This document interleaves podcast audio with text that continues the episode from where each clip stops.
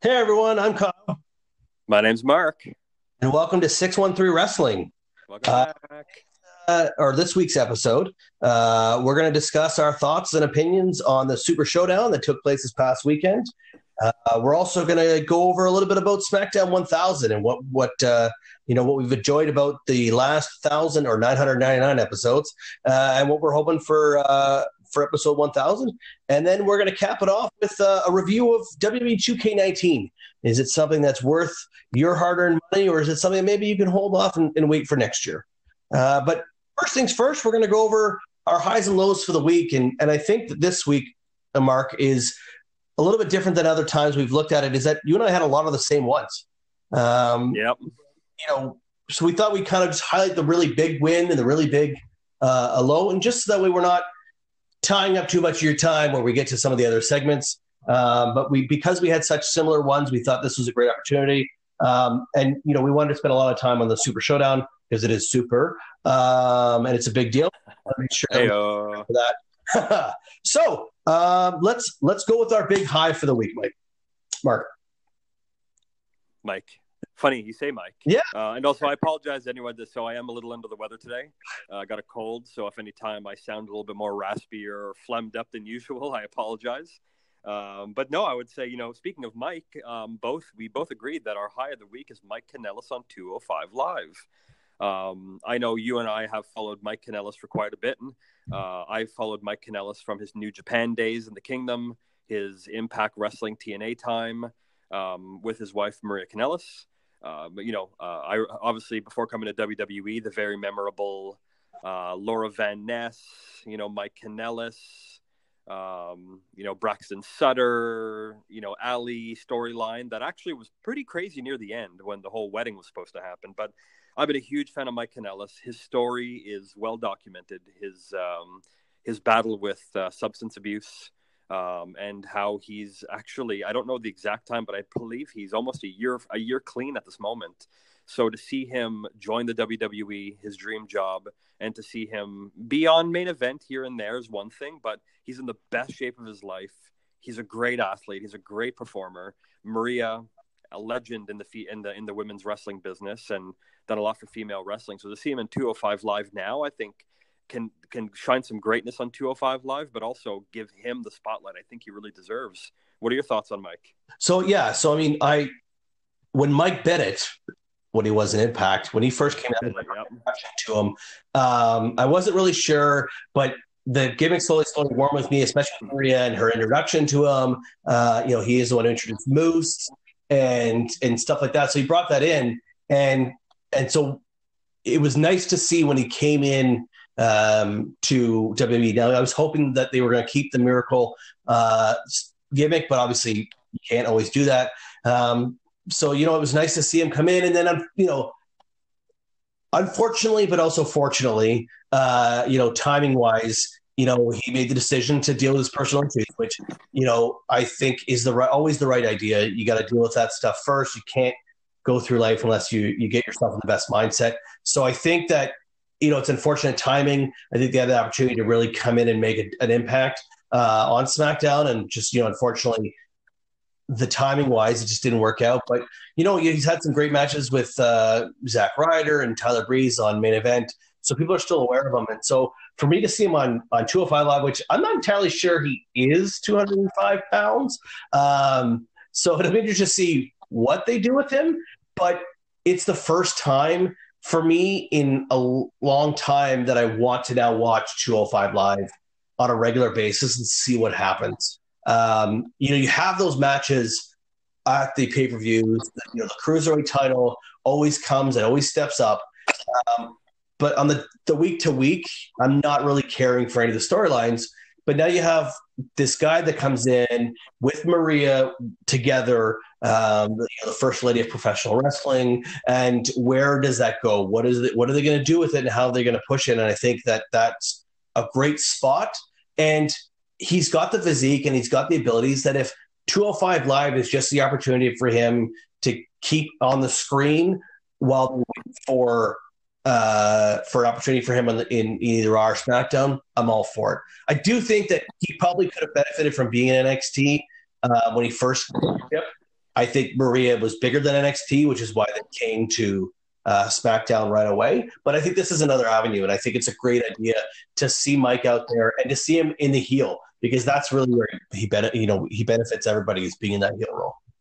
No, hundred percent. I think the heel role really does him well, and because they they play the best story together. You know, Maria. You know the, you know the very attractive, you know, fit, successful woman, powerful woman with uh, you know with you know Mike, where Mike is the total package once again, kind of like Buddy Murphy in the sense where you know handsome guy, great build, great in the ring.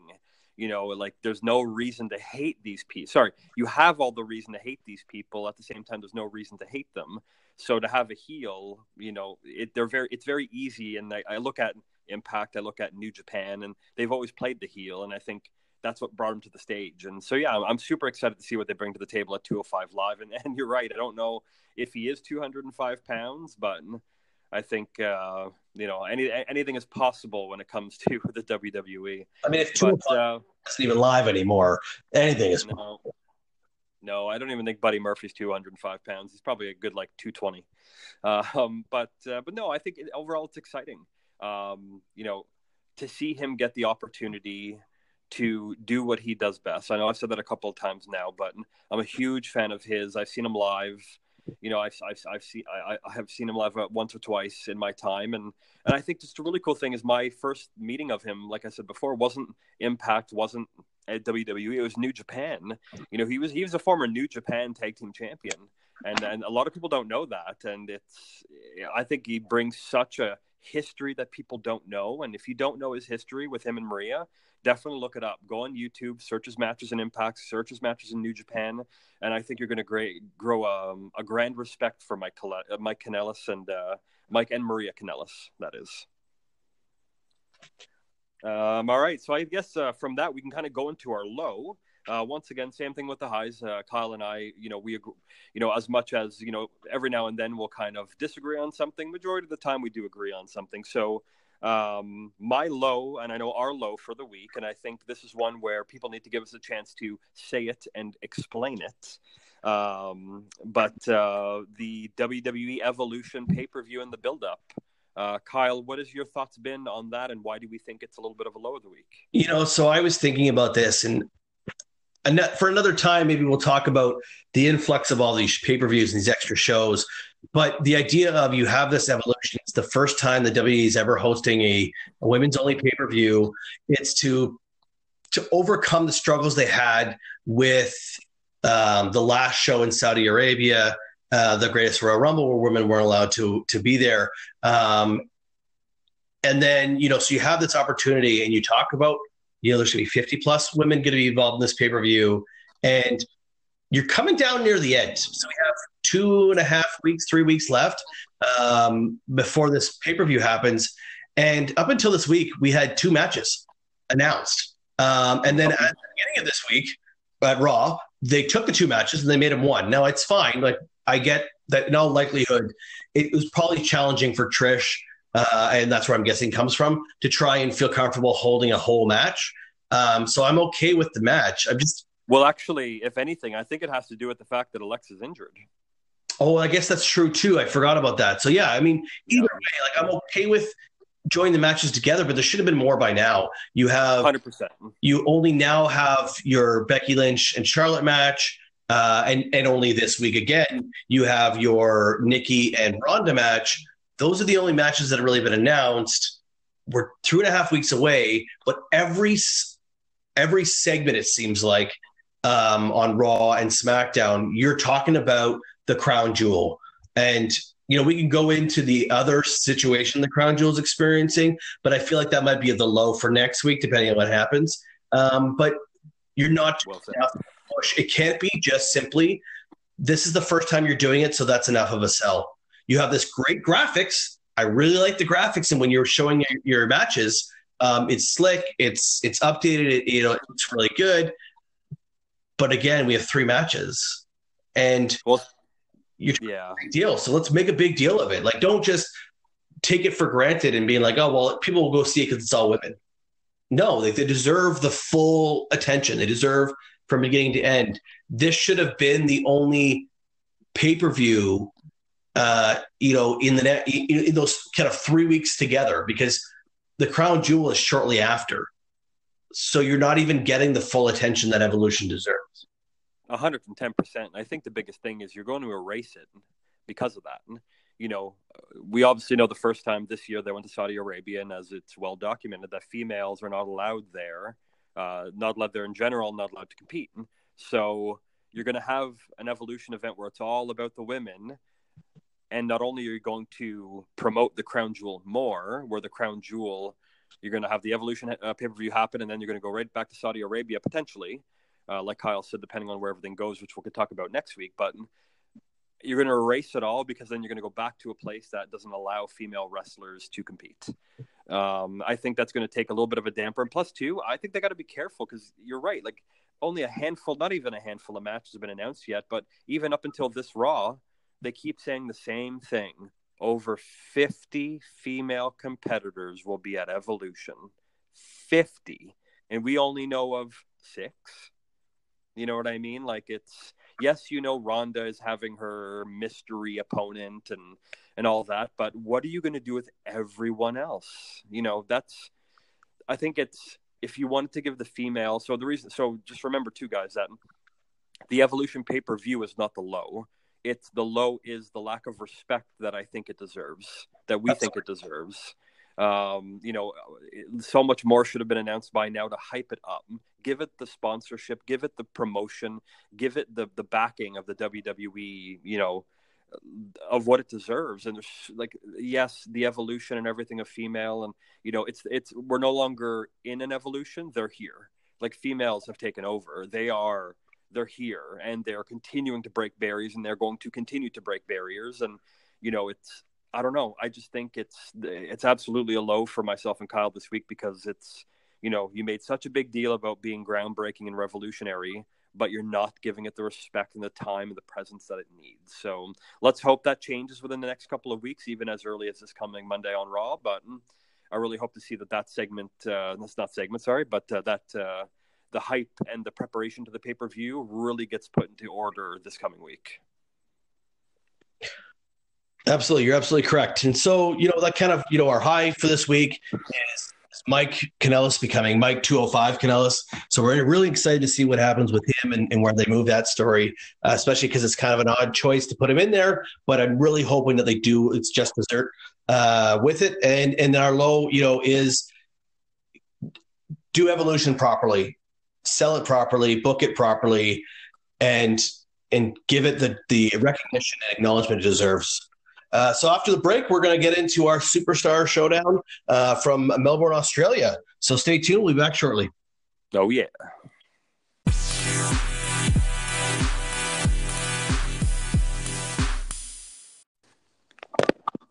Thanks for coming back. We want to start off this next segment with discussing the WWE Super Showdown that took place this past weekend in Melbourne, Australia.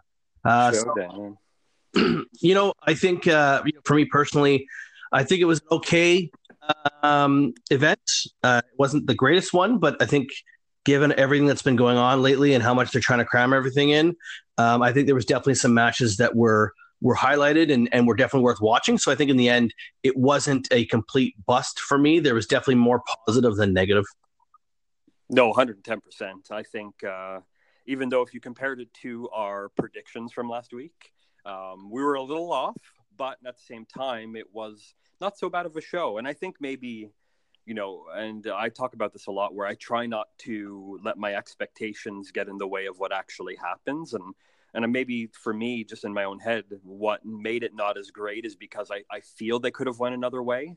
But outside of that, um, you know, the wrestling, the storytelling, the in ring work, uh, you know, the energy from the crowd. You know, there was a lot of really, really good things about it. So I think it was, you know, I would definitely call it call it a B plus. Yeah. All right. So let's just break down show, uh, uh, match by match. So the first match up to open the show was uh, New Day, which was actually Kofi and uh, and Xavier uh, right. on Cesaro and Sheamus. Yeah, and, and that one, you know, I, I was I was kind of hoping for the bar to win that one. Um, I look back at you know just where the bar was in Raw, and you know how they were like the, not just the top tag team, but they were two powerful talents, and you know coming right to SmackDown, and since losing to Braun Strowman at WrestleMania with uh, a kid Nicholas, um, you know it, the the bar had a lot of steam taken away from them, and you know I was really hoping that this could have been a great opportunity for them to be a heel tag team defeating a strong, you know, very powerful, very very decorated face tag team in the New Day, multiple time champions, longest reigning champions. Uh, it would have been just a really nice, you know, I guess an upswing for the bar. So great match overall. You're never going to have a bad match when you put those four guys together. Um, but at the same time, I was a little disappointed in the result because I thought the bar could have won that one. What's your thoughts on that? Yeah, so I think you know what I like. The one thing I like about New Day is they don't just go with Big E in every match. Um, I think it's yes. an easy thing to do because he's big, he's fast, he's great character, he's got really good in ring work. Um, but they do keep it mixed up, especially against bigger guys, and just offers a little bit of variety. Um, I'm in agreement. I would have loved to see Cesaro and Sheamus win. Um, I do think that it was a, the flow was a little off for me because it was a very Cesaro and Sheamus heavy um, owning the match, and they kind of just almost quick, seemed like they quickly fell into a New Day victory.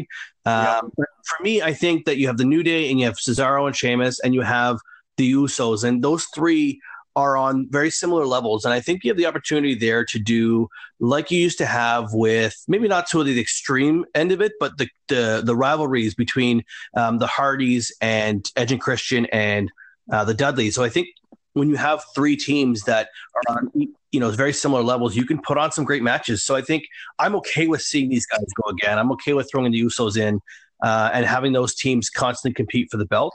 Um, I think it, it just strengthens what um, I think what has what SmackDown has that Raw doesn't, which is a much stronger tag team division. Oh God, yeah, I, I, would agree. You know, it's SmackDown's way in the lead when it comes to their SmackDown division and their talent and their ability to put on a tag team title match at a certain caliber and and yeah and i think that's the hard part right and you said it where you know i'm also looking forward to see these guys go at it again and because let's be honest you're never going to get a bad match from those three teams you know especially when the new day and the usos go at it and, and when the usos and the bar go at it and those guys go all out every single time and it's not just high flying you know it's you get the technical part from Sheamus and Cesaro where you're going to get some of that mat wrestling, those locks, those power moves, you know, and then New Day and Usos will kind of mix it up with the athleticism and the high flying. So, no, overall, I think great match. Not the result I was looking for that I thought could have brought the story a little further, but uh, you definitely know we're going to see those guys again. Yep. All right. Up next was uh, Charlotte and Becky, uh, with Becky uh, taking the cheap uh, heel way and uh, hitting Charlotte with the belt so that she can maintain her championship. I think for me, the match itself wasn't as smooth as they've done in the past. There was a couple spots that were a little slow, a little sluggish, um, but I think this it drives the story in the right direction. Um, you know, it's going to lead itself to one of the big um, matches for Evolution, which is the quote unquote first time ever last woman standing. Obviously, WWE has a hard time acknowledging um, other companies or, in fact, their own company who had already done a last woman standing uh, with Nikki and Asuka. So, uh, Nikki Cross, that is. So, I mean, I think that. Uh, it's the right move when you're trying to get the heel to win. I just think that the crowd refuses to accept Becky as the heel. No, and uh, yeah, you know WWE's, you know, and they're always very, uh, you know, very good at coining the phrase where whenever they say it, they always kind of say, you know, the first ever WWE, you know, um, last woman standing match, and so yeah, they don't really not say they don't want to acknowledge it, but they like branding that WWE piece. And overall, you know, I would say you're going to see what I love the best is, you know you know, two podcasts ago, I talked about my love for long storytelling, and you know, I think of John Cena and Edge, um, you know, Randy Orton and Triple H, and the list goes on. And you know, I think you can get that out of these girls. You know, two amazing athletes, two of my favorite female uh, stars right now, and uh, wasn't their best match, you know, but a great match. And I love, I to me, I love the ending. You know, I thought the ending was great, where you know, you didn't really expect it from Becky to you know, I would have liked maybe the disqualification to be a little bit differently than a kind of a soft little whip of the belt side. but it's maybe almost like a, a sit up, maybe knock her in the head with the actual belt face. But once again, that's semantics. And but I, I like seeing that because that just goes to show the edginess of Becky and how she's you know she's still trying to do everything she can to prove herself and that it is her time. Um, and you know, I, I either which way, no matter who would have won this match, I would I I love seeing these girls go at it and I think uh, if you continue for the next couple of months, have these you know these ladies go back and forth and pass the belt a couple of times and then have a payoff down the road. I think that's what's a great thing about storytelling. And uh, so overall, once again, just like the tag team, this is not the last time you're going to see these two go at it. And you know, um, I'm interested to see where the finish is going to be for the two of these girls. Uh, so up next was Bobby Lashley and John Cena versus Elias and Kevin, with Bobby and John uh, winning in the end. I'm interested to get your thoughts because I, I, have very strong opinions on this one. So I'm interested to see what you have to think. Yeah, it's um, it was an interesting one. You now number one, let's talk about John Cena's hair. And when I mean talk about John Cena's hair, I mean I don't know why people made such a big deal out of it. And you know, I think we're used by now seeing people do movie roles, and he's made it clear on you know interviews beforehand. Uh, you know, I think he was just on um, Jimmy Fallon not too long ago, kind of saying that he needs to keep the hair for another two months because of the movie role and reshoots and retakes. And it didn't look bad, but apparently outside of the match, that was the biggest thing about the whole event was John Cena's hair. Um, but no, I think you know it was an okay match. It wasn't what I thought it could be you know, my prediction the other week when we were talking about where this match could go was I was kind of thinking maybe Bobby and uh, John would bump heads and that would maybe turn into something. But it definitely felt like John was there to be there because of they were in Australia for this big event. Um, there wasn't much out of John Cena. You got the five moves of doom, uh, and then boom, the finish. You know, you didn't really get too much out of him, and that's where I think the match became a little lackluster. Where if anything. I know Bobby, Elias, and KO are the three individuals you need to build right now. Um, but if anything, if they, they, really seem, I don't know, I, I, guess overall, where I would have really liked to see this match go was Elias and KO winning. Because if you're going to put these guys together, you got to build and make it believable. And I think having the heel team find a way to beat the hometown star and the superhero Bobby Lashley, um, you know, I thought it would have been a really nice heel touch to be able to have them win uh, to get some heat on them and just build them as a unit and a tag team because they seem to be, you know, a, a pretty good heel unit together. Uh, but outside of that, I didn't really care much for the match. It was not a horrible match. It wasn't the best match. It was very mediocre and a couple of boom boom moves and in and out. John Cena wins, go home, grabs the mic, heartfelt speech, and you know, talking kind of always being a little cryptic with his future and how he's in and out and but no, that's uh, I guess I don't really have so much to say on it where it wasn't it didn't really wow me and yeah. What about you? I I did not like it, and I thought the only person that got over in that match was John Cena. Absolutely. um, I think that uh, you know Bobby Lashley. There was an opportunity, right, for them to butt heads because Bobby Lashley kept just kept staying in the match. Um, but in the end, it, it, I couldn't care less, and that's unfortunate because um, I do think they all offer something unique, and we just didn't see that. Um, you know, and unfortunately, Kevin Owens being out for the next little while with uh, with some uh, knee issues. Um, right. If you even if you wanted to carry a story, that story's kind of dead in the water. Um, but that match left me with nothing other than, hey, Australia, you all love John Cena. Here he is. He he's like he pulled an Undertaker uh, from the yep. last couple of appearances for Undertaker, where he just did his signature moves and then out he's and out he goes. So I just it it wasn't a match for me that ever I never I needed to see. I could have easily saved the ten minutes and done anything else with it other than watching that match. no, I agree. I think it's yeah, they're I love all four of those guys, but once again, it's um I get it in the sense of they want their Hulk Hogan moment. You know, they want their Hogan must pose moment. And, you know, for Cena to win, look like the, the big superhero. And, and I love Cena. I think he's amazing. He's done so much for the business. Button once again, I think the grizzled vet of 15 plus years doing it all doesn't need to be the one to go over. You know, if that side of the team was going to win, let it be Bobby. You know, like let him let him get his moment and you know show his power and strength if one side of that team is going to win. So no, I'm with you. I didn't really think too much about it. I mean, especially too if they were if they were going to spin it where like because now I, you know he's gone heel on Raw. That would have been a productivity if he had just pulled John Cena out of the ring and or tagged, force tagged, and then and gone in and pinned and, and stolen the victory. Then you know could have even carried through with what they were doing on Raw. Uh, yeah, exactly. So up next was the hometown ladies, Billy Kay and Peyton Royce, the Iconics. Uh, they took on Asuka and Naomi for the hometown victory. I was a bit surprised. I mean, I, I think we kind of were hoping they were going to win. I was still a bit surprised that that they would give them the win. Um, I know that the WWE has a history of not allowing that.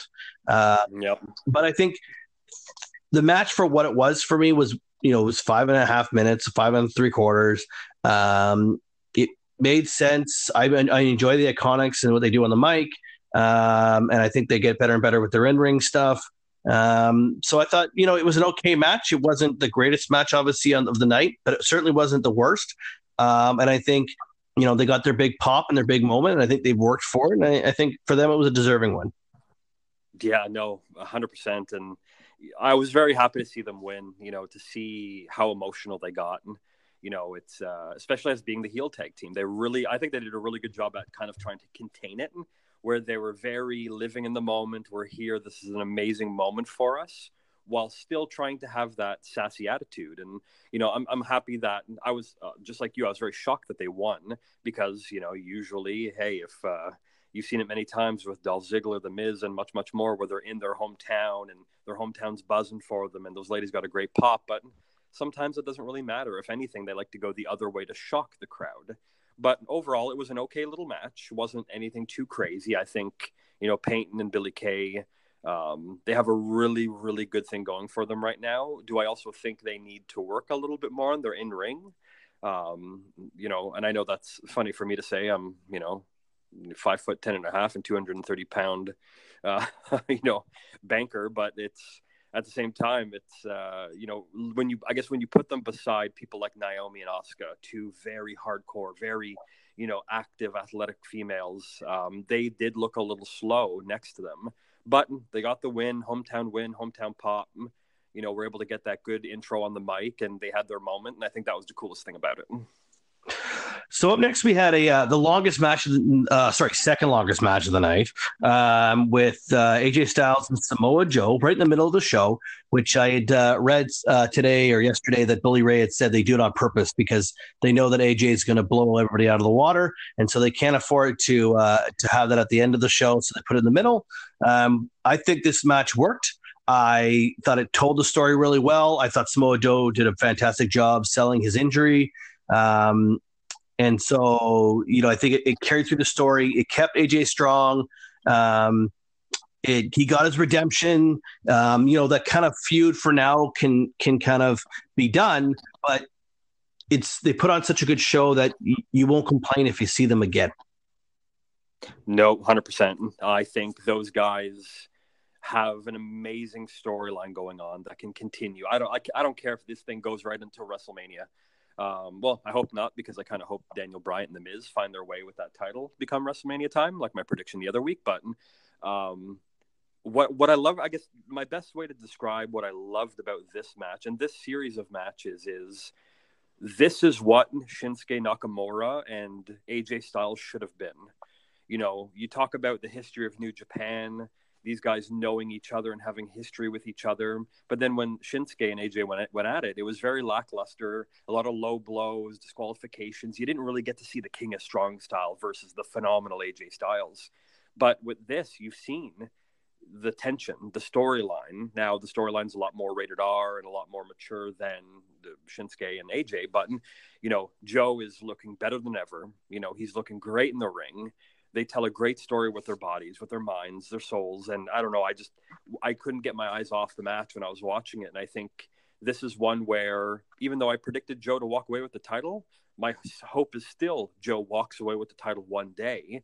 But I think that's where you can, you know, maybe the next time around. And I just hope it's not the end because now you're going to have Daniel Bryan versus, uh, which we'll get to soon, but you're going to have AJ and Daniel at uh, um, potentially at Crown Jewel. And, you know, where does that put Joe? Does Joe find his way into that match? Uh, what does he do? I just hope they don't take the steam off the storyline yet because there's no way that you can have that kind of storyline that kind of personal, you know, f- just that personal endeavor and and not have it continue for a long time until you truly have something that puts it all on the line. So very happy with the match, and uh, I'm really excited for those guys to go at it again. So up next, uh, right after that fantastic match, was the uh, Ronda Rousey and the Bellas versus the Riot Squad. Uh, you know, where do you think this one went? Well, I think it went where it went. You know, it was um, a fill- it, it seemed like a filler match. You know, there wasn't really too too much to it. Um, great talent. It was really good to see Liv Morgan in the ring. Um, you know, we thought that we, we weren't going to see too too much from her because of her injury just two weeks ago. But to see her in the ring taking bumps and getting in there once again, it shows the hard work and soul that she's trying to put into her character. You know, herself as a artist, as a wrestler, and you know, it was really good to see that. But no, there, there wasn't anything crazy about the match. There wasn't anything wrong with the match. You assumed they were going to go over. You know, obviously come to Raw where you know there's some dismay within that team now, but um, yeah, I think it was just hey, a cool little match put together. Boom, boom, Ronda wins. I think uh, what is it, double double armbar, and um, and that was it. So I, I don't have anything bad to say about it. I don't have anything great to say about it. But what about you? Yeah, I mean, I'm kind of indifferent to it as well. I think you know the one thing I liked about when when Liv Morgan got in the ring with Brie, um, they played up the situation um, and and kind of gave Liv a little bit of her own you know retribution, which I thought was good. That you acknowledge everyone knows it happened, so let's not act like it didn't, but let's move it to to the story. Um, I think there's a potential, you know, if at some point in time they could have a Brie versus Liv match, you know, if they really wanted to push it. Um, you know, I think it's unfortunate with the development of the rematch on Raw. Uh, and how they move that storyline with with Nikki and Ronda that you missed that Ruby gets kind of left out. Um, but other than that, I mean, for me, the match if I only saw it on Raw instead of on the show, I would have been okay with it. So I mean, it was kind of a near here nor there. Nope, completely agree. Uh, so up next, I think was the match of the night, which was Buddy Murphy versus Cedric Alexander. Oh, such a good match. So I think it's interesting that you know we don't really watch. You know, a lot of people aren't really watching 205 live, um, but and maybe that's why these guys, when they do come out, they really, really step up. And um, you know, I think Buddy Murphy is a is a great um, a great pers- uh, situation for 205 live because he's not your traditional uh, high flyer, but he's you know he's bigger. He always pushes the limit of the 205, um, and so despite it being his hometown and all that stuff, I think I would have been okay with either one winning because the match was so good for me uh, with all the spots they had, the back and forth. They told the story really well. Um, you really thought anybody could have won, and it would have been okay for me either win winning because they both would have deserved it. Oh God, yeah. I, Buddy Murphy, man, talk about a kid. Sorry, talk about a man with has everything the the look, the body, you know, the charisma, the athleticism, the power. Like just frame that guy and put him on a wall and honestly put a rocket ship on him and just let him go let him blow up. Like I was I was I was hoping that, you know, and once again, same thing with um, you know, Billie Kay and Peyton Royce where he was kind of the hometown uh, title um, uh, title contestant and but I don't know, man, just to see where he was, his struggles within um, you know, knowing him way back in NXT and his uh, tag team run, and you know, I don't know, man, just everything about that match was so good. You know, a lot of false finishes, but it worked. You know, a lot of the times that doesn't work, but you know, but uh, man, it, it was it was great storytelling to the point where you didn't know who was going to win. You didn't know who was going to cap it off, and you know, were they going to finally change the title against the guy that had the title since WrestleMania? but the, I was so happy with the win, you know, and he celebrated it well. He held it well, and honestly, I hope he has a really, really long run. I hope Murphy just continues to find those opportunities to blow up. And man, I was just my my arms were in the air when he won because he did an it, I could hands down best match I've ever seen from him. Yes, we haven't seen a whole lot of matches from him, but uh, overall, I don't know. I'm just over the moon with how his performance was, and I'm super excited to see what he's going to do for 205 Live. All right. After that was uh, another interesting match uh, the Shield versus Strowman, Dolph, and Drew. Yeah. Where do you think this one went? Yeah, you know, I think uh, what's hard about matches like that is when you build it for so long. You know, we knew Super Showdown was going to happen for quite some time now, and you know, for several weeks you saw Braun, Drew, Ziggler, and the Shield. What happens is, I think when you put so much into the build, the, the the like when when they finally all get into the ring together, you have to have some kind of reason, and I don't think there was any reason behind anything. Shield won, Shield fashion, brothers together, you know, super happy. The match was great. It was, but I, it was great in the sense where it was a Shield match. You know, once again, just like the tag team, you're not going to get a bad match out of any of these guys. You know, hands down, probably the top six people in the business right now. But it didn't really finish anything for me. Raw told a little bit of a different story once again, but you know, you talked about you know the the broken, the crack in the shield with Dean Ambrose and the the manipulation and going back and forth and and then what you saw in raw with kind of a little bit of the you know the question mark around it again but you didn't see that at super showdown they it's almost as if like it just it happened they had a match and it was done but nothing got advanced if they were going to continue this and what they did on raw with dean um because if i remember correctly dean also kind of did a little hey are we still like i don't know what am i going to do uh, once again. But if you're if you're going to do that, I think you need to be consistent with it, and they should have done that at Super Showdown. But if anything, they sold everyone that nope, no matter what the up and downs were, they're going to be together. They won together, brothers together, and then they just all of a sudden turn everything back again on Raw. I just think that's very inconsistent, and that kind of put a little bit of a bad taste in my mouth. What about you? So I actually so. I'm never a big fan of these types of matches. Um, I just or the Shield or the Shield. I like two of the three in their individual. Oh, now one, one and one and a half uh, of their individual uh, as an individual, but I'm just never been a Shield fan. Um, I just think when you piece together competition, had Braun and Dolph and Drew been a, a trio for a long period of time, and then they met up with the Shield. Okay, you're telling a different story. I'm all right with this. You're trying to tell a story within a story, which is the Universal Championship, and you're trying to throw these other characters in, and it just didn't really fit with me. I would have much prefer to see this type of match be on Survivor Series, where the Shield is a little bit bigger. Maybe they're five, you know, bring in two other guys. You have these three who bring in two other guys, and maybe you could do something like that. Um, I actually preferred the match on Raw, um, which was also an issue I had too. Why you feel the need to recreate the exact same matches that you just had on a pay per view? Uh, but I preferred everything about the match on Raw better. I thought the match itself ran better. I thought the story, like you said, was driven better. It moved better.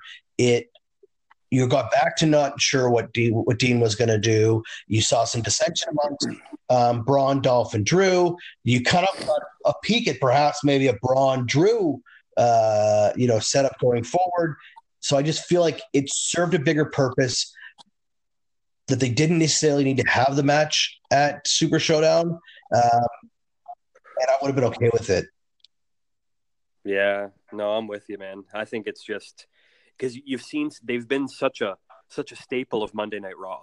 You know, like the six of those guys butting heads was like has been two to three segments of Raw for several weeks. So I don't know, it, and I guess it's hard to say sometimes, but yeah, I'm pretty sure you know what I mean by it's really hard when you have what it seemed like the match they had at Super Showdown was a match exactly like they had on Raw. You know, if they're just kind of tying it back and doing it again, but like, what are you going to give me? You know, what, what what does it do for me? And you know, what does it do for the storyline? What does it do for Braun? You know, and we kind of commented on it the other week where you know, this Ziggler Drew Braun mixture is in a really weird spot because Braun Strowman was on a hot train and then all of a sudden that he just pairs him with these two individuals. The monks, the monster of monk men, is like the lone wolf, and he's he's not going to be team or get anyone's help, but all of a sudden he'll take his his new friend's help out of nowhere. You know, I would have liked to have seen Ziggler and Drew be their unit just on their own, and Braun continue to do their thing. But clearly, they needed Braun to take a back seat for a little bit while everything else is going on, so they needed to put him somewhere. But I don't know. I think that's all kind of really confused the storyline, and I don't know where they're going with it now. So we'll see where it goes. I'll always give them the benefit of the doubt, but that's kind of where I was left at that. Uh, so second to last match was the shortest match of the night, determined the number one contender for the WWE Championship. Daniel Bryan defeats Miz with his small package. Um, they carried a bit through the jokes into SmackDown this week. Um, I'm not a fan of this. I'm not a fan. Well, not, I have a hard time having any roll ups or small packages for wins, um, especially when it's just the beginning of the match. It just logistically doesn't make sense to me. For me, you have this great story between these two guys. Why aren't you pushing it? Why aren't you pushing it more? Why aren't you pushing the envelope? Daniel Bryan calls Miz a coward. Miz then turns on and calls him the coward. Why aren't you making a bigger deal of this? Why aren't you pushing the envelope? Why aren't you giving them a hardcore match or a ladder match or in a steel cage or something where you you you push the Miz's ability to be physical because that's how he survived as long as he has is by avoiding all of this kind of stuff. So why are we having a, a pretty important match for the for the SmackDown landscape and it only be two minutes and twenty five seconds? Yeah, honestly, when I first saw it, I kind of thought to myself, you know, was something wrong? Did something happen? Um, you know, you're never going to really know unless you're there and you work for the business and you know those guys and all the backstory. But, you know, when I saw it, not only was it a very lackluster roll up where it all happened very slowly, you know, it all happened very, you know, not quick, but, and then it was a very slow three count. And, you know, at first, when I first saw it, mm, the crowd wasn't hyped. It was very quiet, and then all you saw was a boom, roll, one, two, three. I thought maybe the Miz didn't get his arm up, mm, you know, and then when I saw the replay again, it didn't really look like he was trying too hard. So, but I think I don't know. It was a very short match, and I don't know if they were trying to get Daniel Bryan back up where they want him to be in a higher scale. But you didn't need to have a short match. I don't know. Maybe maybe maybe they were running short on time, and someone needed to get cut. And So instead of cutting the match, they said, you know what, instead of not having it at all, we'll go out there and we'll do something really quick and we'll continue our storyline. You know, maybe that was the case. And because you know it happens, it's happened at WrestleMania where matches get canceled because too many, too many people took too much time. So it could have been a numerous amount of different things, but I'm with you. I think it, you know, very lackluster, but also I don't think it got the the time for both the Miz and Daniel Bryan to showcase what they can do in the ring, to give them credit for their storyline, but also let's to be honest, what we both want to see in these two people is to show like show the world what they can do because both of those guys are at a high high level and but also as well the Miz not winning if that is the way it was supposed to go the Miz winning is uh, sorry not winning is interesting because now you're going to see AJ Styles and Daniel Bryan at the crown jewel but now where does the Miz go from here? I think my prediction would be the Miz costs Daniel Bryan the title at crown jewel that's my prediction for that one. And then, uh, okay, so then the last match of the night uh, is actually the longest match. Um, I felt it was way too long. Um, was Triple H uh, defeating the Undertaker? At the beginning of the match, it was determined this was going to be a no disqualification, which then just opens the door for I think everything that everybody thought was going to happen, uh, which is Shawn Michaels and Kane getting. Uh, how do you think 27 and a half minutes went? So I would say a couple of different things. Number one, you know, there was a lot of speculation about how that match was going to go. You know, for how long the match was, how is Triple H and especially The Undertaker, how is their cardio going to go? And I would say overall, they did a great job. It could have been a lot shorter because I don't think you need a match to be that long. You know, a nice 15, maybe between 15 and 20 minute match could have been good for those guys to tell that story. But, you know, a lot of false finishes, um, you know, kind of where we thought the result was going to go with, you know, I think that was the only way to kind of get them involved without screwing someone over in a disqualification sense. But, you know, I did like the selling on Triple H's face where the moment it was like, you know, this match is now a no disqualification match. And then the Undertaker kind of looked at Triple H. Triple H had that smirk on his face, like, yep, like I run this place. I can make those decisions and then the Undertaker kind of acknowledging. So once again, these two guys do it best, you know, storytelling from afar with their emotions. But I don't know, you know, like I said the other week, you know, these guys can do no wrong. These are my, you know, some of my childhood icons and people that I look up to, and to see them still in the ring and rebuild the story from building over the last 10 years was great to me and and it got my goosebumps to see Shawn Michaels you know back in the ring and then of course as a result now we're going to see Shawn Michaels back in the ring as as uh, hoped and predicted on my end, where you're going to see him win a tag team match at the Crown Jewel. But I don't know. I think the match was okay. You know, I think some things were just drawn out, and you know, moments were drawn out, and you know, spots were a little longer, and maybe that is because of their cardio and their age. But I didn't really see too much of an issue with the match. But I think a lot of it was just long pauses in between that caused it to be longer, uh, which wasn't needed, and maybe it was needed for some sense. But mm, I don't know. Overall, I just think it was, you know, you're building off something, you're going somewhere with it, and you know, I did like how afterwards the show of respect was there, but then the stabbing of the back, the brothers, the brothers of destruction, you know, like no way in hell we're going to let you get away with that, and to, to keep it going to absolutely annihilate them near the end, uh, or sorry, at the end of the match, I think was an unexpected touch, and which was very good because I love unexpected. But but no, I think overall the match was uh, good for what it was, and and I think it was a lot better than people expected it to be. So I think it's interesting because I think this is the one match that we're going to disagree. Um, I think it was at least three times too long. I think uh, for me, uh, the Undertaker looked gassed ninety five percent of the time. Yeah, that, that's kind of the Undertaker's thing, though. He he's always done that. Oh my God, I'm super tired being held up by the ropes. No, but it was a, there was a couple like when they went into the crowd, he tried doing something with I, I can't remember exactly what what it was, but he tried fl- still backflipping Triple H. he couldn't even. He just kind of flung him to the side because that was all he could. And and there was I don't know if it was a tombstone or something else later on the match. He couldn't do that either. I just felt like you could have told the same story in nine to ten minutes of much more intense action, um, and it would have served the same purpose. I also take issue that like Undertaker got tuned up pretty good, and he was clearly exhausted. And then we're somehow supposed to believe that he can then turn around and and after being beaten um, and being wrestling for 20 something minutes, that you're going to turn around and just destroy them again. Uh, when why wouldn't you have done that in the first place? So I just felt like I get where it's going. I get that it was trying to get it to to a point where they're going to have this match. I also take issue with don't tell me it's the last time ever. Uh, if you know if you know damn well it's not even going to close to be the last time ever. Um, now remember, WWE is very, very sneaky. Yeah, but last like, time ever, you're going to see Triple H the Undertaker in a singles match. Uh, I still feel like it's like you know fake selling. So I just feel like they could have oh, it shorter. I think it would have benefited Undertaker more. Um, I also thought it was weird that Shawn Michaels doesn't have any hair. Um, and nobody has said anything. People were all on board about John Cena's hair. And when when Shawn Michaels lost the hat, I was like, what is going on here? Because I don't remember. I remember him having short hair, but I don't remember him having no hair.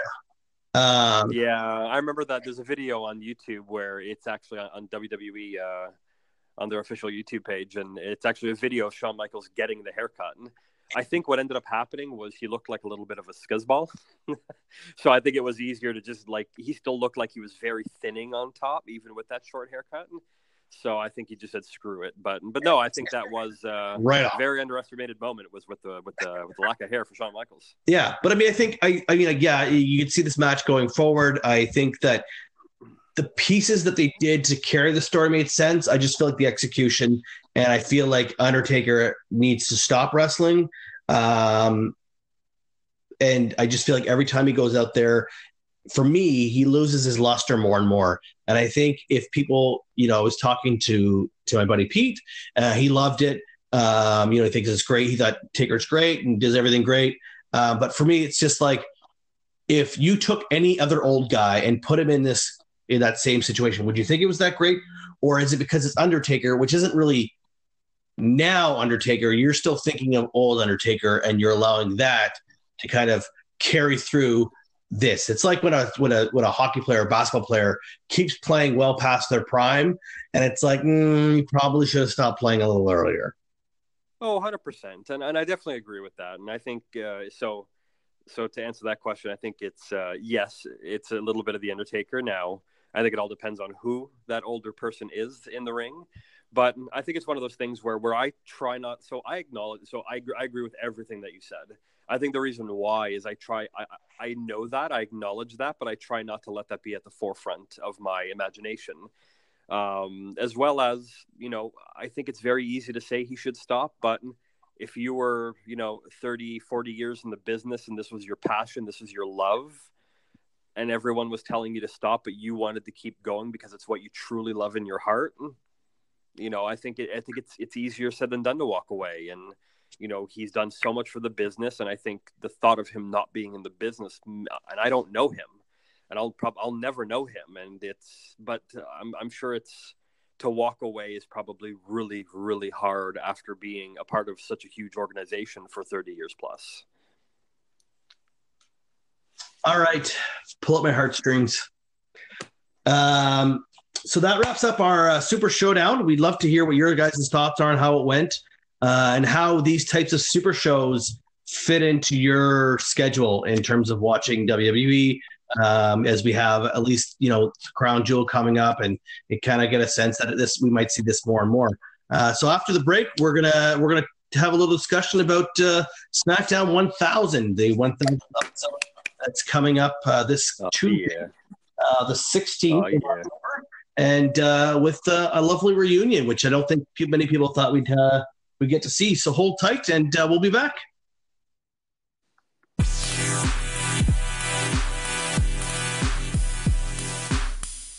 Welcome back to 613 Wrestling. Uh, now is the segment we're going to go over, which is SmackDown 1000 coming this coming week. Um, I'm excited for SmackDown 1000. Um, you know, I would like to go over, you know, a list of a dozen or so, uh, just in kind of quick format, no specific year, um, you know, no specific order, about just memories that I have from SmackDown. But uh, very quickly, Kyle, do you, you know, I know we kind of uh, joked about before on how, you know, you've been watching wrestling for a long time, but there was a little bit of a while where you dropped out of it. Do you have any specific SmackDown moments, whether it be recent or old, that just stick with you? So I mean, I don't have anything necessarily, you know, back in the day, because um, I wasn't really.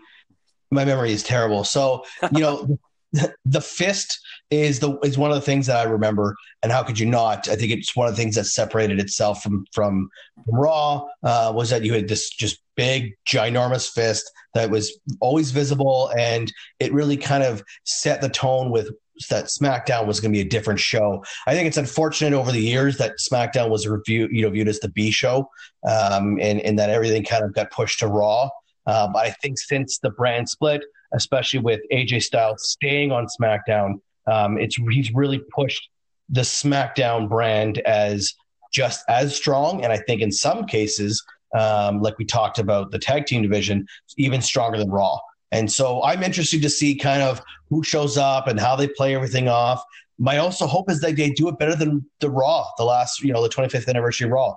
Um, I think there's an opportunity there to really um, learn from their mistakes and, and really put on a great show. No, absolutely, and you know, uh, you know, you said one thing that uh, is one one thing on my list that I loved, and which was the fist. You know, I really do hope we see that iconic fist back this coming week on SmackDown 1000, and because uh, we've seen in the past where Raw's, uh, you know, Raw anniversaries have you know gone a little old school, and so I hope SmackDown follows suit and does the same thing. But uh, but no, I think you're exactly right. Where you know I think SmackDown is the number one show right now, even though Raw might have the more top talent overall. But I think SmackDown's putting on with it, whether a tag team, world division, uh, female division, uh, sorry, women's division. Um, they're doing so much more better with their storytelling and their overall production. So, but no, I'll just kind of get into it. No specific order. Um, like I said before, no year specific. But um, you know, number one on sorry, uh, one of the things on my list uh, was the Shawn Michaels and the Undertaker feud. Way back in WrestleMania 25, that feud came about off of SmackDown. Um, you know, I remember the dark versus the light. You know, the, the dead man, the Undertaker versus you know uh, God's son, the you know the Heartbreak Kid, Shawn Michaels. You know, and you kind of saw that really cool, memor- memorable you know entrance at WrestleMania 25, where the Undertaker had his iconic walkthrough. You know, the gong, the slow man- uh, maniacal walk to the ring. But then Shawn Michaels was wearing a white version of the Undertaker's outfit with the white hat, the white robe. You know, kind of came from the heavens, was escalated down, and then boom, you know his sexy boy music hits. And you know not only do i think that's one of the best matches in the history of the business but it was also an amazing storyline leading up to it. And so that's a big memory of me on smackdown. Another huge memory of mine was the return of kurt angle to smackdown winning the world championship in a battle royal. I remember the moment and it actually still gives me goosebumps now where kurt angle surprisingly came to smackdown and they were doing a battle royal for the you know the big gold belt, the WWE World Heavyweight Championship. And throughout, I believe, and I could be very wrong. Someone correct me if I'm wrong, but I believe Mark Henry slammed Kurt Angle through the table. There was one or two people left in the ring. Kurt Angle got up. He had his mouthpiece on. This was during his wrestling machine era. And all of a sudden, he just put the straps down, threw his arms to the side with his green mouthpiece in, and he just screamed. Ah! And he just ran right into that ring. Boom. And it was just such a moment where you're like, oh my God, this guy's going to wreck everyone. And he did. And he became the world champion. And that was a really cool moment because I was, I'm, I've always been a huge Kurt Angle fan. So to see him, you know, kind of uh, surprisingly debut to SmackDown and win their world heavyweight title was a super, was a super cool moment for me.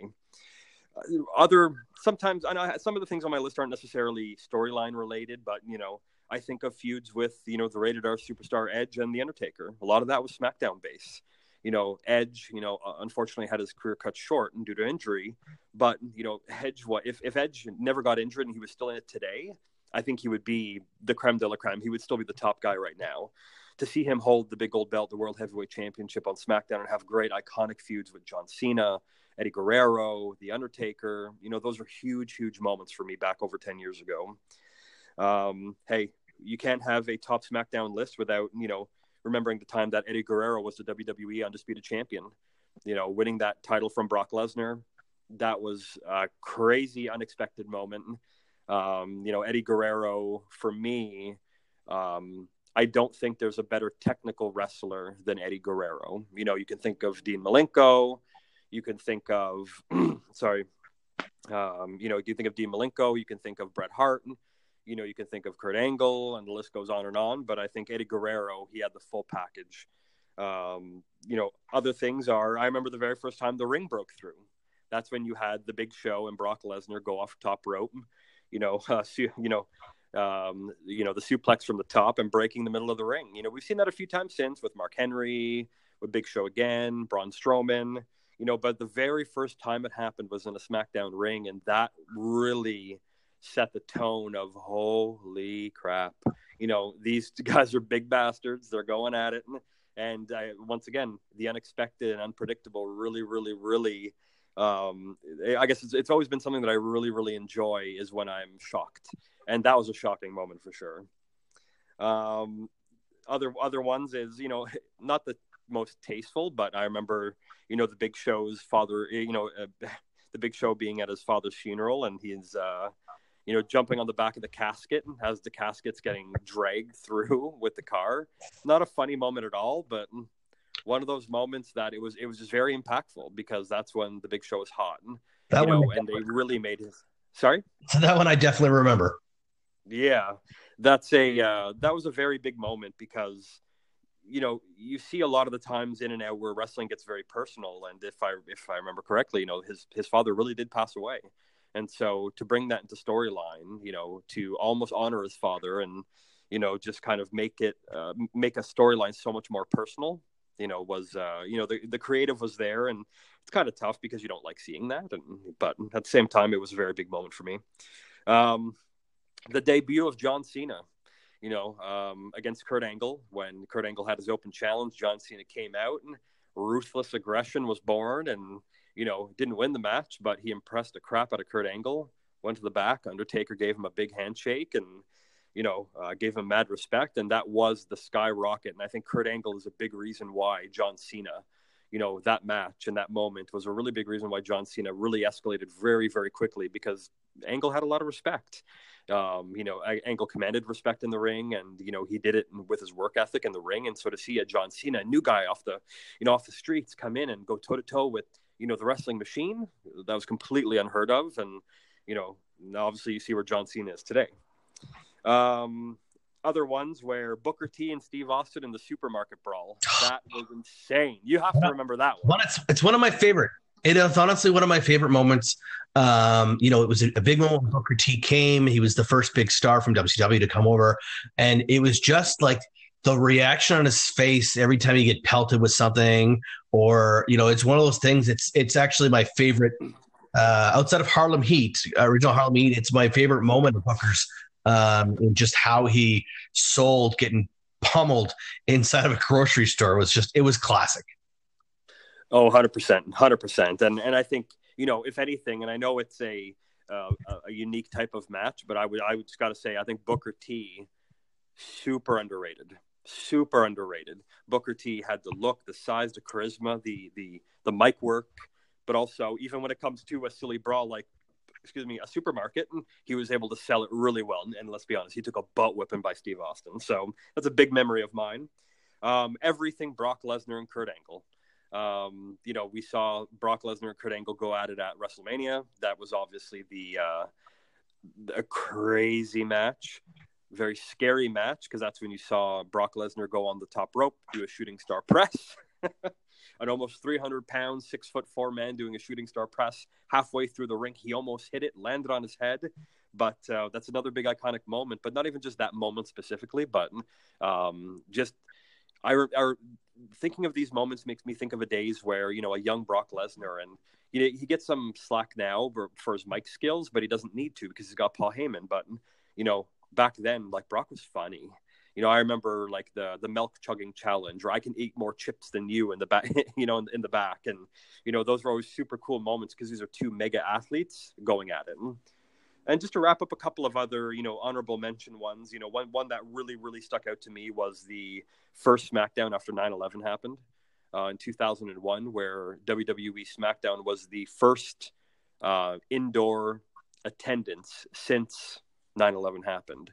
Um, I remember, like, hey, I've I was what was I 15? I was 16 years old at the time when that happened, and you know, I had a tear in my eye for sure, as I'm sure many people did where you know that was the ultimate you know not only was wwe my favorite product and my favorite you know entertainment but they were really taking the front and standing at the front of america and saying you know we we are not afraid you shouldn't be afraid either we shouldn't be afraid to leave our houses and enjoy the things that we love uh, so the whole 9-11 you know the smackdown after that, that was a huge moment for wwe and it really you know showed that wwe is very american and they love their you know their international, you know, family. You know, you know, Kyle and I are from Canada, but you know, to see to see their love from Canada, U.S., and all around the world, I think if you can give WWE any type of credit, it's that they love their fans from all over the world. And uh, they're from homegrown in America. You know, Vince McMahon and the McMahons are Americans. So, you know, of course, they're going to stand by their country. So, I don't know, just overall, very, very emotional show, an emotional moment, but very proud moment of wrestling to really take that step forward. Um, couple of other just small ones. Uh, the Billy and Chuck wedding, very underestimated storyline, but I just love the ending where you know Billy and Chuck were a great tag team, tag team champs. You know Rico was their little, you know, their, their little manager at the time, and and then all of a sudden, I remember when the wedding happened, and then they looked at each other and they're like, "Wait a minute, I'm, not gay. Are you gay? Like, what are we do? What are we doing here? We've gone so far. What are we doing?" And I thought it was just a great comedic segment by two very, very good wrestlers, and Chuck Palumbo and Billy Gunn. Um, and of course, Steve Austin blows up the DX bus. Very memorable moment. Um, that was a very crazy moment in the Steve Austin area, but that happened on SmackDown. But no, that wraps it up for me in SmackDown 1000. I think, uh, you know, I can go on and on all day about different SmackDown moments, and I didn't list all the ones I can remember, but those are really the ones that really stand out. And I guess uh, just one thing to say is I'm really looking forward to the reunion happening at SmackDown 1000, where we're going to see the animal Dave Batista return and the return of Evolution. So it'll be very interesting to see how that goes. Yeah, I think so too, because they've been considering not maybe two months ago at the least, if not sooner, it wasn't going to happen. They hadn't even talked to him. Uh, you know, and, and obviously things have changed, and and it's it's nice when people can come home and when they they acknowledge where they came from and who they are. Um, and so it'll be interesting to see if they. I'm hoping for a better setup than when DX and um, NWO came back on Monday. Uh, Uh, you know, I want, I just want it to be smoother, a little more, you know, put together. Uh, but uh, we're cer- certainly looking forward to it as well. So that'll take place at uh, 8 p.m. Eastern on Tuesday, the 16th of October. Uh, so I think next uh, next episode we'll have some uh, some thoughts on how that all went. No, absolutely, and um, I'm I'm looking forward to. it. I think it's going to be a great event. They always do great with these uh, reunion events. Awesome. So after the break, we're going to go over uh, the newest uh, edition of WWE 2K, which is 2K19. Uh, we'll talk, you know, about some highs and lows, and uh, and let you know if it's worth uh, shelling out the money for. Uh, so stay tuned. We'll right back. Be right back, guys.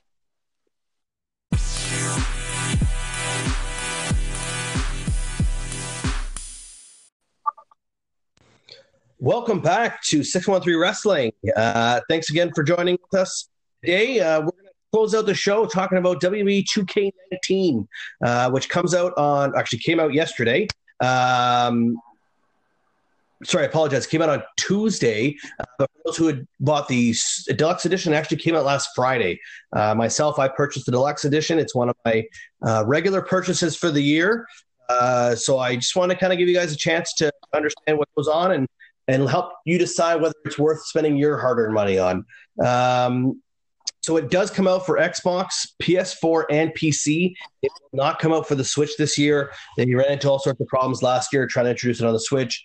The, the game is just too big, too complex uh, for what the for what the Switch can handle, and they'd rather just make sure it goes smoothly than trying to force something out. Out of curiosity, Mark, when's the last uh, WWE video game you owned? The last one that I owned was, let me think here. I think it was 2K17. Um, that was the NXT edition, I believe. Yep. Um, you know, I bought that one. That was great, especially being able to kind of start your career in NXT and make your way up. Um, was really really good. I've yet to, um, you know, uh, my son takes uh, takes uh, control of a lot of the systems now, um, and I kind of miss, missed the boat last year. You know, as big as a wrestling collector that I am, uh, I didn't get it, but I do plan on getting it soon this year. Just got to uh, you know pay off uh, a couple of things. A couple months ago, we just bought a house, so just trying to you know organize some finances. But it's definitely on my list to buy. But you know, just some small points that I've seen. I, I I think this is the biggest roster they've had to date, and I'm actually super excited to hear your take on it since playing it. Yeah, so I mean, um, so uh, it's one thing that I've introduced to my kids. Um, they love, they love it. They love the creation side of it. They love the matches. They don't even care about the extra stuff with it. They just love to be able to create stuff and spend all day, every day doing that. Um, so you know it's nice, and I and I actually introduced my friend Matt. I, I gave it my last year's copy to his son, uh, and he doesn't stop playing, which is great. I'm slowly sleeping, you know, sleeping in um, my love of wrestling into other people. Uh, so this is just a it's a good opportunity to bridge that gap between those who uh, don't really know a lot about wrestling, but those who love having video games and those types of video games. Um, so just you know, wanted to go over some points with it. You know, overall, I think it's a step in the right direction. Um, they've improved over a lot of things from last year, uh, and you know they still obviously have some room to go, and that's I think like anything else. Um, but just want to you know we'll go over some more specific details, and then I'll let you know how much money you should spend. Um, so every year, you know they have some really phenomenal models. Uh, somehow Triple H never goes wrong. He always looks great in the show. Um, but there's always some models that aren't as good. I know there's a bit of a, a story behind uh, Lana's they it doesn't really look like her. She's never wrestled in that hair, so I think they kind of threw her together as a, as an additional uh, actual wrestler you can use this time around. Um, so some of the models aren't that great, but there's there's a lot of really great ones, and it's enough, regardless, that you can tell it's a WWE production. You can tell they're WWE superstars. There's no denying when you play this game, what game you're playing. Um, some of the shading of the characters were dark, so it darker than I would have expected. So it does throw you a little bit off. But I think over time you just kind of become used to it, and then it also makes kind of fits into the way that uh, the the overall feel of it. Um, one of the big things though to notice is there's some notable stars that aren't in it. Uh, Nikki Cross, who is she, you know she was off for a little bit, but she was still involved.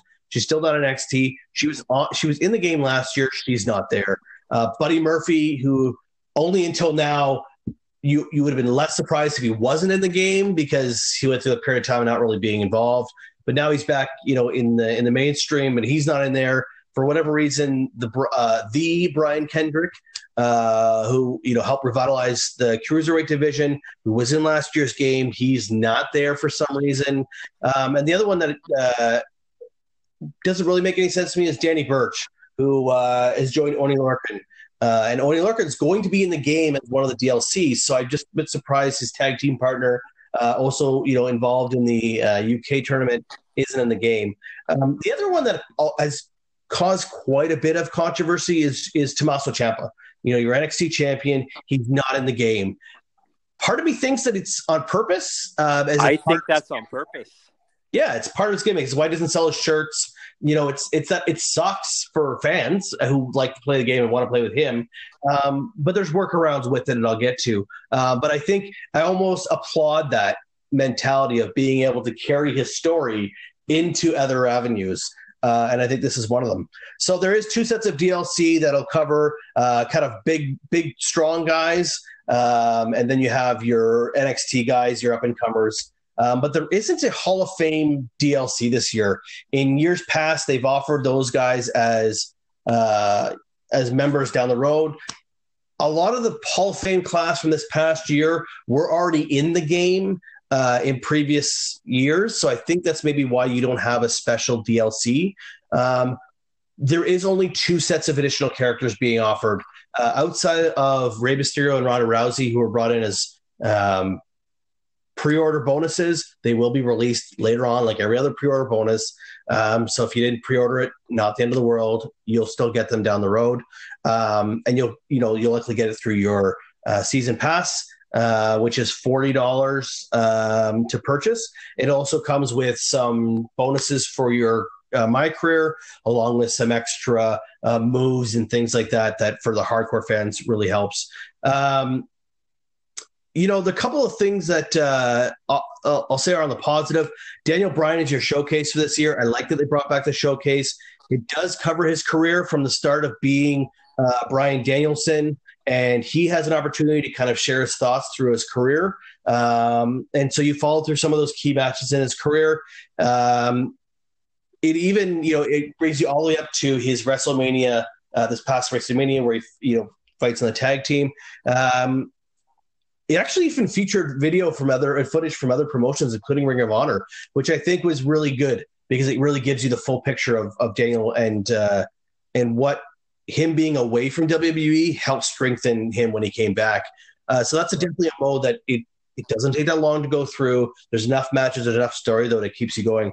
The other new mode is what they call Tower Mode, which is essentially it's just a series of themed matches. Uh, it helps you unlock additional characters and other you know arenas and things like that. Um, but there's a variety of different types. So some go through Ric Flair and some of his traditional, you know, his, his famous matches. Some of them more of a fantasy thing, uh, where, where you go through the 205 live characters. The other big thing is that this is where they're bringing back the million dollar challenge, which has been done in other sports, uh, sport games by 2K, but this one specifically, it's 15 matches uh, in a gauntlet style. You can't pause the game, you can't restart it. Um, if you lose a match, you start from the beginning, and you your health does not regenerate between each match. If you complete this task, the understanding is you get a million bucks. So it'll be interesting to see if anybody at some point in time gets that opportunity. Uh, so some of the other things that they offer, Women's Royal Rumble is in there, uh, but they do not have the mixed gender matches. I don't think they've quite figured out how to get that done. Uh, the creation mode again is stacked as usual. They keep adding more and more, with the exception of the hair. I think video games in general have a hard time with hair. It's just too it's too much to handle. Um, but by using that creation mode and the community creations, which some of these guys are crazy and intense and how much they can get these guys to look like who they actually are it helps fill the gaps with some of the wrestlers that are missing. Uh, Tommaso Ciampa being one of them. Uh, so you you can get around some of the things that are missing because the community creations uh, will certainly fill that gap. Um, the other big thing is the career mode is back, and it's and it's back in a in a good way. That you start as an independent wrestler, and uh, you, you you climb through the ranks, and there's a full story with it. And on top of that, you have full voiceovers. So you have Triple H in there. You have um, some of the other, you know, every your character's got a voice. All the other characters have voices. So there's less reading. There's more ingested into you as a character, which I think is a huge bonus. It also is likely going to unlock some of your other stuff, uh, such as um, some new characters as well as some other match types. So uh, I haven't had a chance to fully go through it. It's a lengthy process, um, but it's the first time that I actually want to go through and and see how it goes. Um, you know, one of the things to kind of to note that I really wish it had uh, in here was a my GM mode um, where you take control of one of the shows, Raw or SmackDown, maybe even NXT, 205 Live, and you compete for talent and ratings. Um, one of the big pushes or, or the big revivals on the independent scene wrestlers, a lot of wrestlers, is Extreme Warfare Revenge. Uh, it's a simu- wrestling simulation where you're a booker and you book matches and you you dictate the outcomes and you try and build your business. I just wish WB has their universe, which has a little bit of that, but ultimately, in the end, it doesn't really carry any weight as to how well you're doing. You booking one match, if you book the Shield versus Strowman and Drew and and Ziggler, or you book the Shield versus the Revival and somebody else, it doesn't really carry any weight other than what you want the story to go. So just one of those things that we think would be really cool, really great addition um, that could really stretch that out. The in terms of you know kind of wrapping it up here, it's a must buy for me because I you got updated roster. When it says the biggest roster, Mark, keep in mind though, Sting's in there four times, and uh, John Cena's in there a couple different times. Triple H's in there a couple different times. So some of them have each different year counts as another character. For me, I'd like it to see where you had their looks were just another one you could come to the ring with, as opposed to being a totally different character. Um, and then fair enough. That space on some of those other guys, or bring back some different legends. Rick the Model Martel shows up in this one, which is pretty awesome because it's not often you see him around. Um, and one other thing too, with kind of around that same idea, is I wish you could update the wrestlers' looks. So as they change throughout the year, um, and the Usos was a huge one from to last year, the year before last. They went and switched to their hardcore gimmick, um, but you couldn't update that look. You can do the looks, but it doesn't actually change their core character. It just offers as another um, outfit for when they're actually in matches back in the day in the N64 days, you used to be able to change the character's outfit, and that was their new outfit, even through all the cutscenes and everything like that.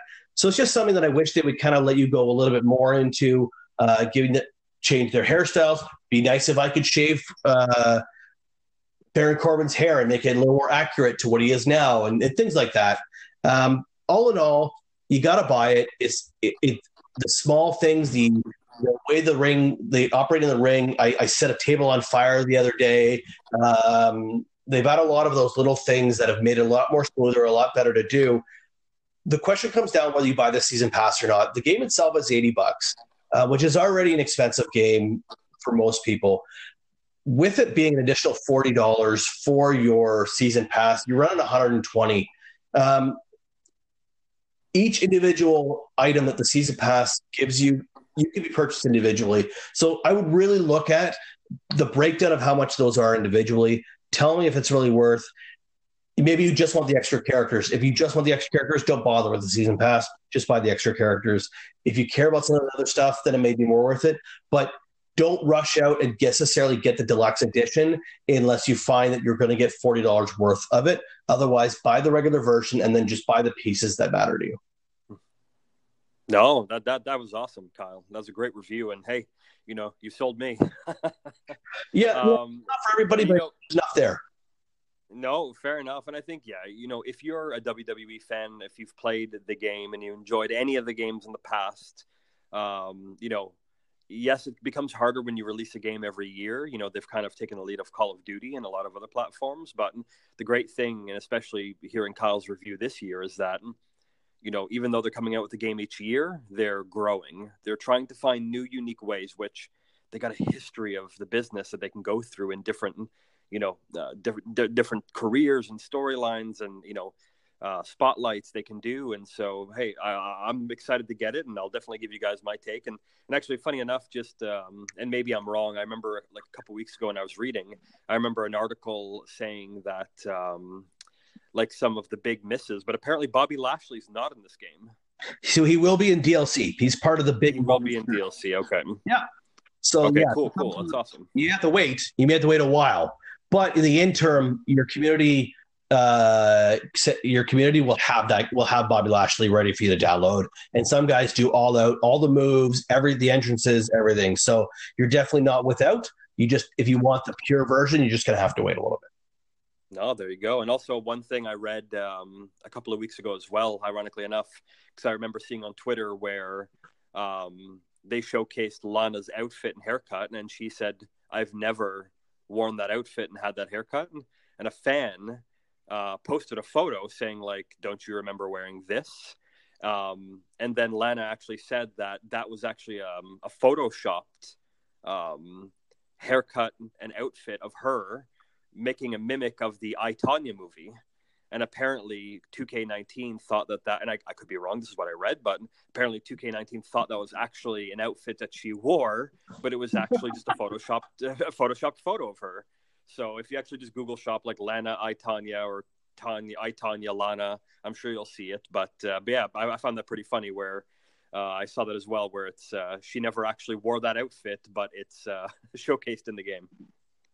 Yeah, so I mean it happens, but uh, yeah, all in all, I think it's uh, it's definitely worth worth buying uh, at least this year over last, um, and we'll be excited to see what happens as it comes down.